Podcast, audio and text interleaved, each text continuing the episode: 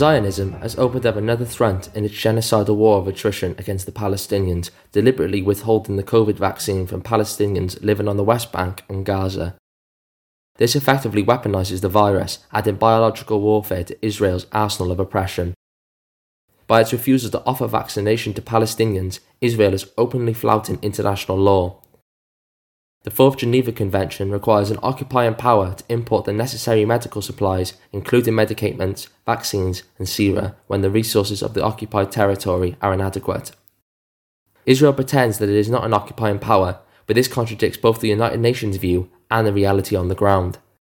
Gaza is under permanent blockade by Israel, which controls its borders and coastline, and anyone doubting that the West Bank is under occupation should take note of the escalating number of illegal Israeli settlements across the territory, with the government authorizing over 12,000 new settlement homes last year alone.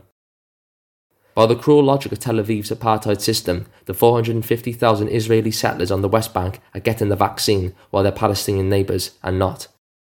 Recent reports suggest that the regime is thinking of amending its policy so that Palestinians working in Israel could get the vaccine, presumably to reduce the chances of them infecting their employers.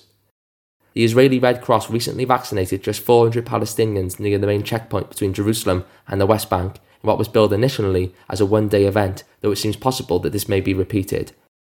It would seem that this small scale grudging concession is more about protecting Israelis from infection than about saving Palestinian lives. Meanwhile, the vast mass of the Palestinians remain unvaccinated, yet another unpunished war crime committed by Zionism.